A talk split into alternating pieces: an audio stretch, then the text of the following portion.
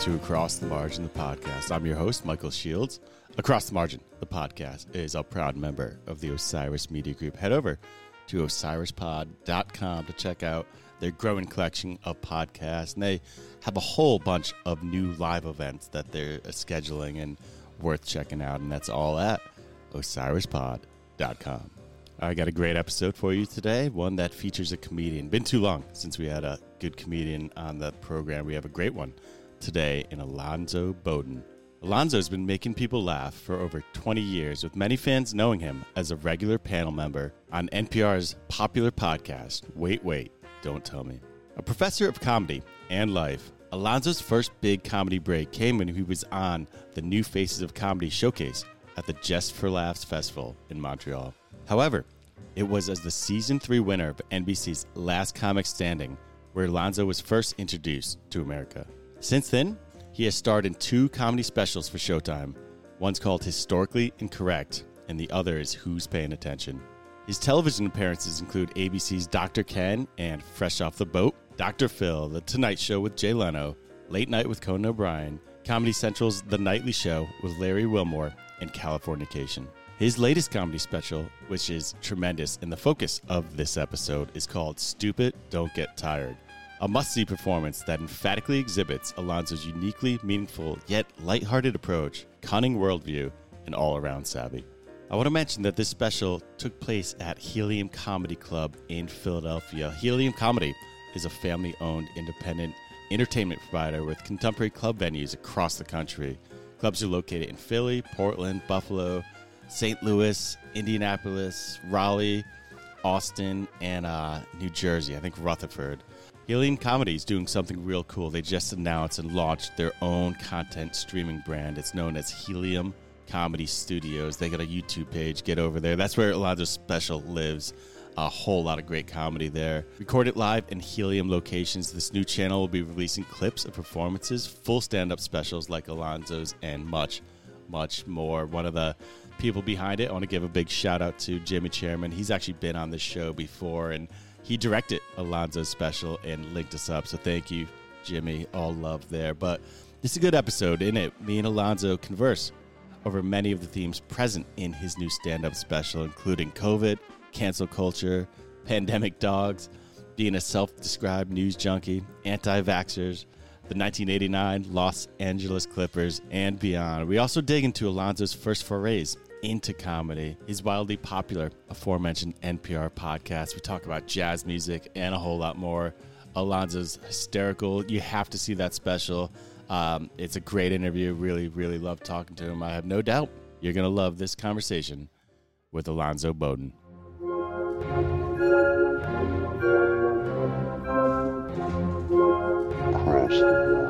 Cross, cross the margin. Cross the margin. Cross the margin.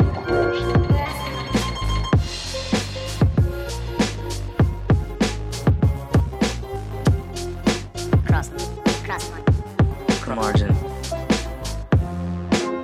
Margin.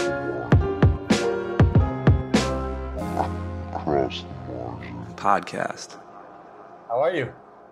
All right. Hey, listen, I'm sorry about earlier. No worries. Um, I don't know how to say dump in French, so I'm having trouble describing the place they're putting me up.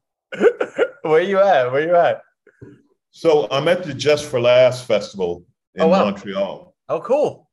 But since I'm here for half the month, they put me in one of these corporate stay apartments rather than a hotel. I mean, just looking at that roof, man. Well, it's it's a cement studio, which that's okay. They try to be modern, but Mike, I got a uh, a, a sink that that's clogged. Um,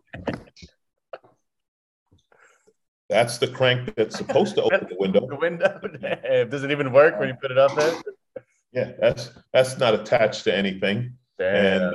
And you know, the the only thing that they fixed so far. I also have a coffee maker that, and I've never seen this. The numbers didn't blink; they just kept running, like 12, 1, 2, 3, 5, 5. Yeah, and and uh, the only thing they fixed so far, I did have a light bulb out. They came and and got you- That so that. yeah, we're we're going back and forth over. Take, take the wins where you can get them there, you know? So How's this the heat, though? I, I just I was How- let's say not focused. Yeah. How's the how's the heat? How's the heat up there? Is it hot? Uh, it's coming up. You know, it, when we've been here a week, Yep. and I would say this week the humidity has gone up 50%. So it was it was actually last week was fine. Mhm. And I've been here when, you know, you can't walk a block without changing shirts. Yeah, yeah. So we, we haven't reached that point yet, but I'm in It's uh I'm in Texas right now. I'm in Fort Worth and uh it is something. It was it's 110. Uh today was yesterday. It's that thing. I, I, uh, the great thing about Texas, though, at night when the sun goes down, it'll cool down to Change. 106. Yeah, exactly. you drop you those three. exactly. Yo, thank you for taking the time though. I really appreciate it. This special. I love the special. It's great. Thank you, man. I am I am very happy with it. I'm happy with the response. People like them inserting my commentary. This is the first time I had to comment on jokes as I was making them, Yeah. but it, it worked out really well. And uh, yeah, I'm I'm happy with it. Yeah, that's cool to hear. You know what I like? It's like, um, and you mentioned it in the beginning where you kind of like they show you the interview part, uh, interlude to it. It's kind of you're unpacking, you know, what happened during the pandemic, and that's kind of it looks like as a chance to kind of get all that material out there, kind of sort out all the madness, and then kind of maybe hopefully move on to what's next. That sounded like what you were aiming for a little bit, right? Yeah, I mean, this is you know when you do topical comedy, right? It it. Somewhat has a shelf life. So I'm hoping I'm hoping I never have to do pandemic material again. I hope this was it, and we can uh, leave it behind us and remember the good, the bad, and and the somewhere in between. But let's not all have to sit home and and watch the Tiger King again. Yeah. I do I do like that you did um you did point out some some of the good stuff, you know, like the the traffic. Like I mean, I'm a jogger. I got to run across the Brooklyn Bridge one day with nobody on it. Nobody one time. And it was just it's something I'll never forget. And there's a little moments. But what you really channeled, which was fucking amazing, was just the frustration. And, uh, you know, when you got into that part of uh you know, next 10 minutes, anti-vaxxers are not gonna like this. Uh, that had my heart. That was so good. But like it must have been almost cathartic to bring home some of this frustration to the table and just kind of point out some of this ridiculousness we had to deal with, right? Well, I mean, it, Mike, this is the society we live in now, right? And, and I talk about it the fact that if you have 100,000 followers, they give you the same credibility as someone with a PhD. It's like, no, no, they went to school for 12 years. You found 99,999 idiots to follow you. It, it's a bit different. And when you talk about the frustration, I have friends who work in science, one in particular, Mhm. she's a scientist for the Red Cross, um, specifically in blood and, and wow. Yeah. disease. I mean, you know, she's a, she's a scientist. to listen to her frustration when when they give these you listen to these people you know and it's like the the number of people who believe the vaccine was going to make them magnetic Yeah. I'm like okay so you don't get it you don't Yeah. get it because we, we got to eliminate that from the gene pool Yeah, we I, do. I, I, I joke about it Yep. and i wish it was a joke yeah. but there are people right now who still believe that the vaccine is going to do something to you you know Retract yeah. I remember the polio vaccine. I remember what it did to people. It Yep. stopped polio. Polio. Polio. That's what it, that's what it did. I love I love how you break down that there was a point where there was people who knew things versus uh, people who don't, and there was a barrier. And I've always said, um, me and my friends always talk about it is like humanity's too dumb for the internet. Like we're too dumb for the internet. It's like it's it's really it's we're not ready for it. It's not We were- good. We were talking about this yesterday. Mm-hmm. The internet is the best and worst thing to ever happen to mankind. Yeah. At the same, it is the best in the world. And I promise you, the problem, the people who created it, you know, except for Al Gore, who, Yeah. you know, you get all the credit. Thank you, Al. people who are that smart can't account for stupidity. That's the problem. They they didn't set up any guards because they didn't see it coming. How could you? They I think in in any time when we have something like this, something that's going to change society in this way, they need to put like two stupid people on the panel just so you're like, oh yeah, we got to watch out for that. exactly. I would have never thought of that. Never thought about it. But you get a good view of you know some of the thoughts that you were going through, and you know, you, how bored you were during the pandemic. As we all were, and uh, just I, I love to talk to comics. I got a lot of comedian friends in my life, and just I love to talk about the moment and how they feel about getting back out there. How was it for you to get back out there? And oh man, I I went from March 13th to Mhm. July 4th without doing one show. That's the longest I've gone in my career. no fix. and like every other comic, I was going nuts. I, I, uh, I'm not sure. I'm gonna credit Ted Alexandro, but I'm not sure it was him. But it was some comic talking about how his wife was gonna put him out in spite of the pandemic because she couldn't handle him being in the house Yeah. any longer. Yeah, yeah, we're not good when we're not working. We need No. to get out. But the, uh, the creativity during the pandemic, it was like being an open micer. It was like, well, you know, on Tuesday, there's a rooftop downtown. And then on Thursday, there's a show out by a swimming pool in Santa Monica. And on the weekend, you know, you get up early, you can go to the beach. It was like, where, where can we work? Anywhere we can work. I saw I saw Michael Chan in the back of a pickup truck in like this little spot like out, out in Queens one time. It was, it was wild. Lucky. How's the dog, man? How's you still got the dog? Hulk is he's fantastic, man. The, the greatest therapist I've ever had is my dog. You know, I read somewhere it said that dogs have stopped more suicides than Hmm. humans. I'm like, absolutely, Yeah. absolutely. There's, there's nothing better than hanging. I'm listen, Mike. I'm an old man with a dog. I, I look forward to the day where I can sit on a park bench and Mhm. watch my dog play, and that's that's the highlight of my day. Yeah. I look forward to that. Man, I've been I, I had one. I got one. I had it for 15 years, and I learned what loyalty was. True loyalty. I mean, she loved me. I, just- I mean, it was true love. That dog. It was just. It was amazing. You know, it was cra- driving me crazy, kind of when, you know, the pandemic was kind of, uh, uh, you know, losing its grip a little bit. I saw people giving back their animals. I'm like, you. you that just made me sick. Like you're using. Yeah, you know, they, there's nothing lower than someone mean to an animal. No. That's the lowest No. you could be. And these people, at least they were giving them back. You know, you see these people Yeah. who Let leave an animal on the side of a highway. It's Yeah. like you should be left on the side of a highway. It's it's it's ridiculous, but uh, no, they're they're fan- and they're forgiving even of that. Like it, it's incredible. True. Uh, they're they're incredible. They're incredible pets. And you know, cats, cat lovers will tell you cats are great too. Mm. Your cat doesn't care about you. Your cat really doesn't. Bad in that Your way. cat- In a way. Your cat tolerates you at best. Yeah. Absolutely.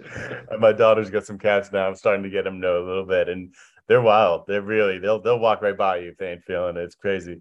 Um, you really you get into a uh, cancel culture, and I'm sure it's something that comes up in your world a lot. Comedians talk about it a lot, and I really appreciated some of your takes. I mean, kind of that you talked about the jester, and and then the idea of like if it's funny, that how important it is. Like if it's funny, that there was an idea you said there, and then you kind of talk about how the comedy club is and i believe this fully is a sacred place kind of like you were talking about um you know that joke was it was you know was made for here not you know an afternoon in cbs and um you know i just it's it's also you know how you don't see it in the audience i just loved all the angles you came from on that is uh is that something you you know kind of what's your take on that is is i mean when you're in that place It's, you know, good to go right I, I jokingly I say I wish I could get canceled because I could use the publicity, right? Because you know, Kathy Griffin sold out for three years after she was canceled.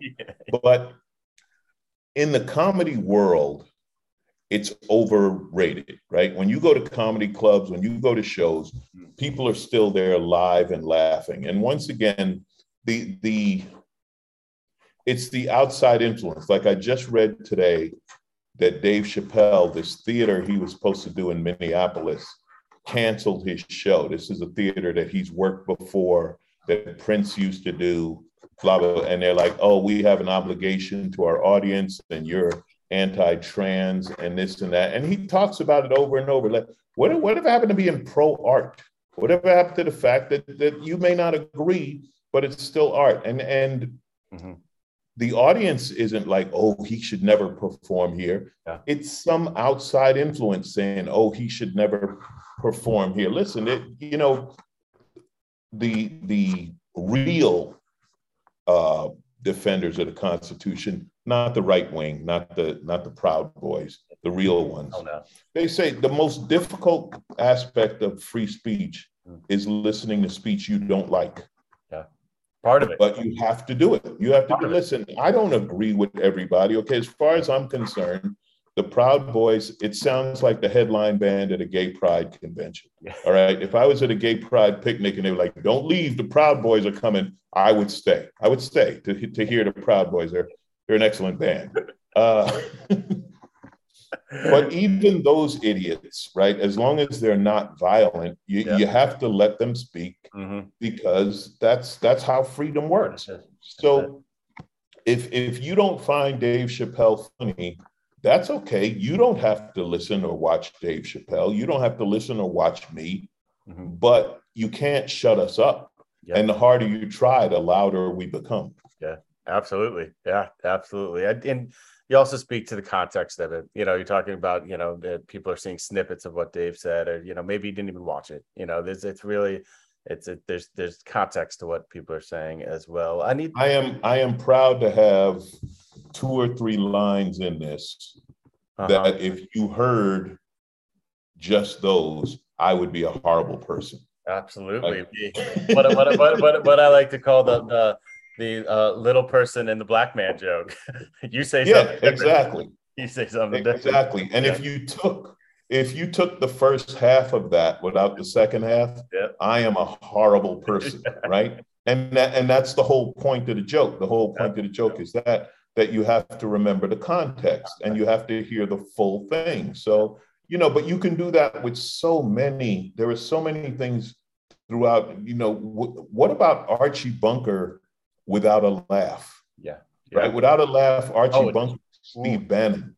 Ooh, yes. it's old. It's really, really racist stuff. But but the the thing was, they gave us enough credit to know he was joking. Mm. And Carroll O'Connor brought that thing to the character that showed you, no, this ain't hate, this is ignorance, but this isn't a bad guy versus Steve Bannon, who no, this is really a bad guy, you know, and and you have to give the audience enough credit to know the difference, right? I, have always said that the audience is just like we're talking about dogs. Dogs can sense where you're coming from, right? If, if there's a threat or if there's a sort the audience is the same way. When you make a joke, the audience knows, oh, that was funny, or oh, he means that or she means that or something. You, you know, so give them the credit to to perform in front of them and and understand that. yeah, know? absolutely. Well said. When uh, I because I, I, don't know uh much of your background besides your long, amazing bio, uh, but in your work career, when did you realize you kind of got a, a knack for this? When did when did you know? You really... Well, I could always make people laugh, and yeah, it could. wasn't until I started training. My first career was aerospace. And when I started training new mechanics, I was in front of the classroom and I was like, oh, I can make the whole room laugh. Like I had never done public speaking, which is a big fear people have. And I realized right away that no, I had no fear of it. I could just get up there and talk, no worries. Mm-hmm. When did you decide to make a career of it? Oh, from the first time I did it. Really?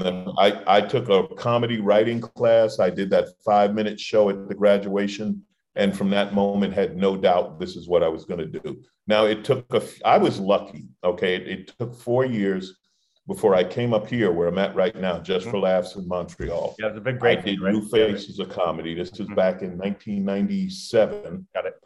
And um, I got a deal. You know, got discovered, got and quit my day job, and I've never looked back. That's why I always love Just for Laughs, right? Because this is this is where I went from being an open micer to being a full time comic. But yeah. Um, yeah, I, I love it, man. I still love it.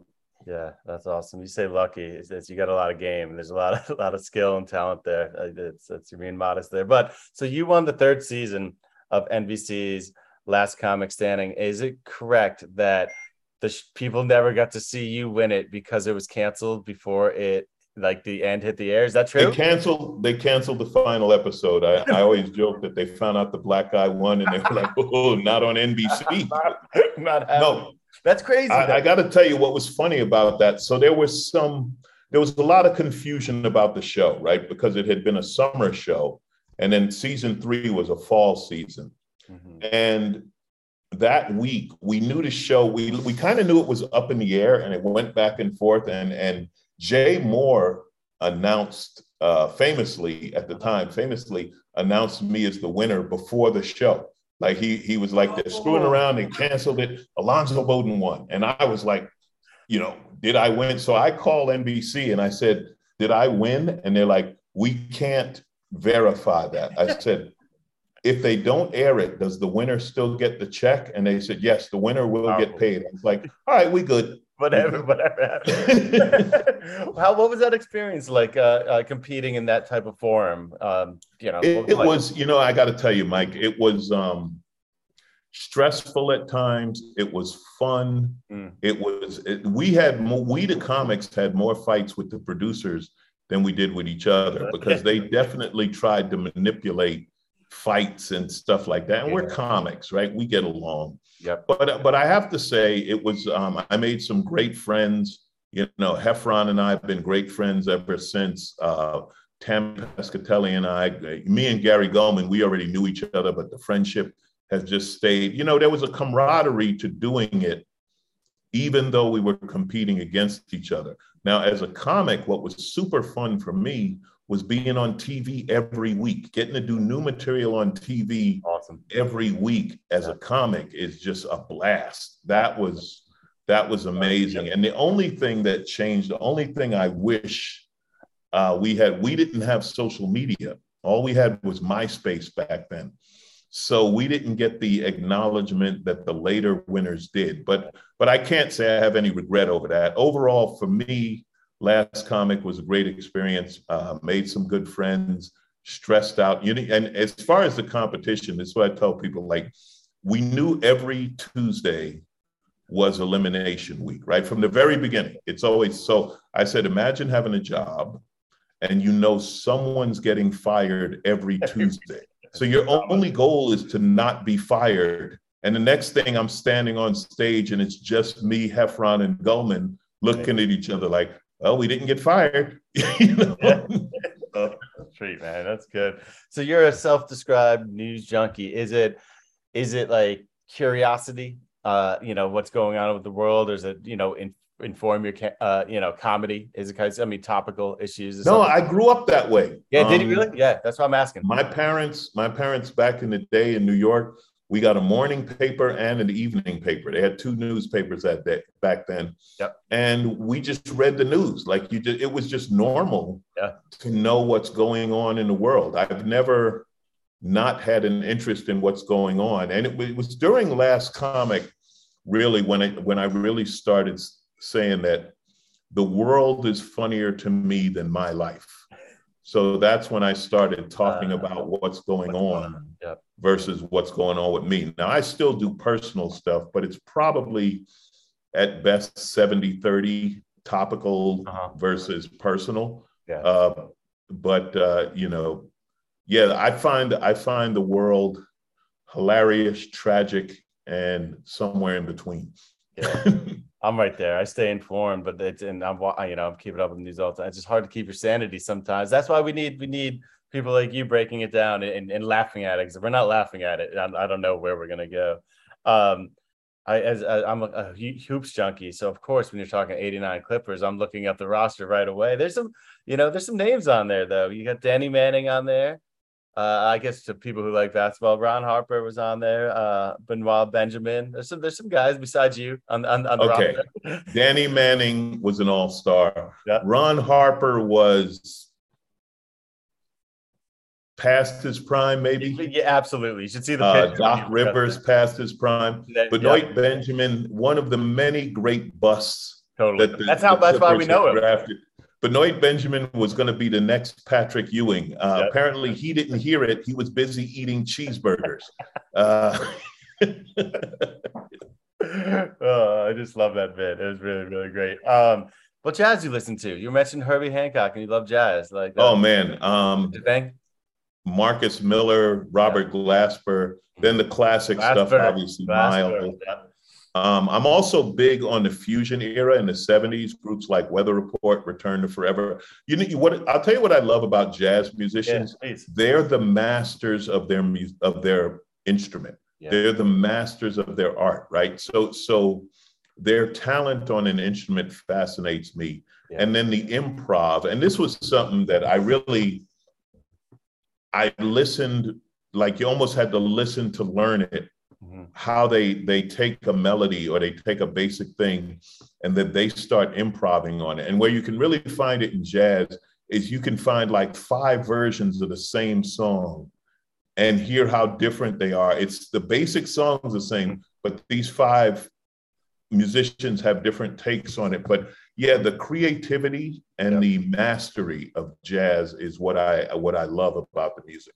Yeah, I I love it absolutely. I've, I've done a couple podcasts talking to people about jazz, and I just always try to tell people like break down. You know, I think think people like almost have the stigma and almost like fear of like what jazz is, and it's like jazz jazz can be whatever you want it to be. It doesn't. It's it can't. It, there's accessible ways in. There's it's. I think I don't know. I think people almost get a little. Well, you know what's going on now Yeah. is is just that like you look at a guy like Robert Glasper who's Yeah. taken his basic jazz trio, right, and now has expanded into adding hip hop, funk, R and B, but still can go to jazz. Or you take a guy like Terrace Martin, who's a brilliant jazz keyboard Working player. with Kendrick and stuff. Then you you find out, yeah, he did the music for Kendrick Lamar. So you're like, oh, okay. Hip a butterfly. Come on. Yeah, it's it's brilliant. Yep. And these guys, these guys aren't being limited by, and and they talk about it too when when you get those quote purists who are like, oh, that's not real jazz. They're like, shut up, it's all jazz. And then you know Herbie Hancock, he's kind of the grandfather now, and he's blessed all of these young guys by playing with them and and saying, yeah, man, do what you do. Do. You know. Yeah, exactly. Change it. So you're in Montreal now. When uh when you get down to NYC, I want to see you do your thing. Uh you, you I um I don't know for sure when I'll get back to New York. So I was in New York in June. Mhm. Um, there's a, documentary called "The Right to Offend." Well, It, it's on A and E, and you can get it on demand. It's the history of black comedy in America. It is Oh, yeah? brilliant, from vaudeville to today amazing. and I was honored to be one of the, you know, panelists, one of the talking heads in the documentary. So I was in New York during the Tribeca Film Festival Yeah. when they premiered the documentary, and I did a few spots. So I, I don't know if I'll get back to New York before the end of the year, uh, but I I try to. I love it. So just you know, alonzobodden.com. Yeah, Alonzo an eye on the Bodden. I know it sounds cheesy, but it still works. Keep You an eye it. on the website. absolutely. Uh that's um what was I just oh I want to ask, and I didn't see it when I was just reading through your stuff. You, you mentioned you're on NPR. What do you what what do you on NPR? What do you work with? I do a show called Wait, Wait, Don't Tell Me. It's a news quiz show on the weekends. That's uh I'm one that's of the recommended panelists. to me many times. That's you're you're involved. Okay. It's a lot of fun, man. It's a lot. I'm going to tell you, I'll tell you the story about that show. Huh. Um, I was like you. I'd never heard of it. When I was invited to do it, all they told me was it was a panel news show. I've done plenty of panel shows. They were like, yeah, you just answer questions about the news and be funny. So I go on and I do it. That. and I had a great time. And Peter Sagal, the host, he was like, "Man, you're one of the best. First timers we ever had. This or that, right?" So I'm like, "This is great." Then I found out how big it was. It's like, yeah, we get about five million listeners a week. You know. Tom Hanks is a regular contributor. Barack Obama listens to the show. I'm like, whoa, what? so thank God I didn't know that going in because Yeah, I right. would have definitely overthought the whole game. yeah, yeah. Um, I'm glad I walked in not knowing what I was doing. Yeah, yeah. Uh, one last question. What's it like working with my good friend Jimmy Chairman on this special? There you go. Jimmy's great, man. Jimmy's man. great. Big, big Sixer fan. Yes, Which is- absolutely. which is we go back. Somewhat unfortunate. yeah, I know. We go back. Well, I'm a Knicks fan. That's that's pretty unfortunate. I love this special, man. I'm so glad to talk to you about it. The the way you broke down even BLM, the way you this anti-vax. It's really it was it was right up my alley. I'm thrilled to speak with you about it and spread the word about it. So thank you. I appreciate your time. Thank you, man. And thanks for your patience in me missing our earlier time. This was No, great. It was, This was was great. no problem. Stroke on the drum.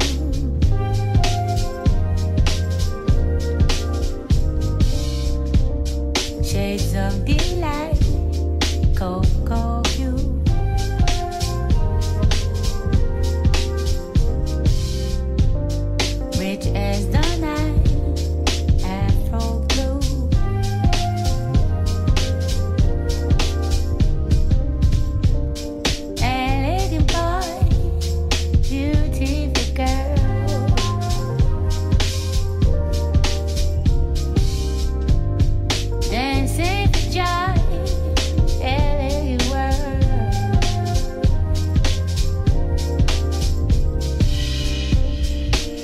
of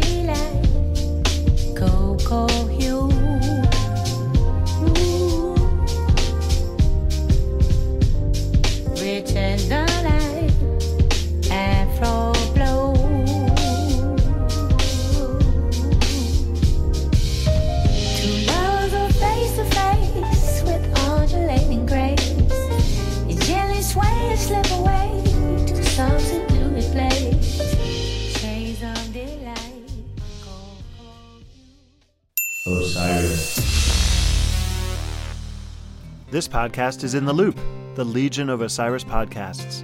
Osiris is creating a community that connects people like you with live experiences and podcasts about artists and topics you love. Get in the loop at osirispod.com.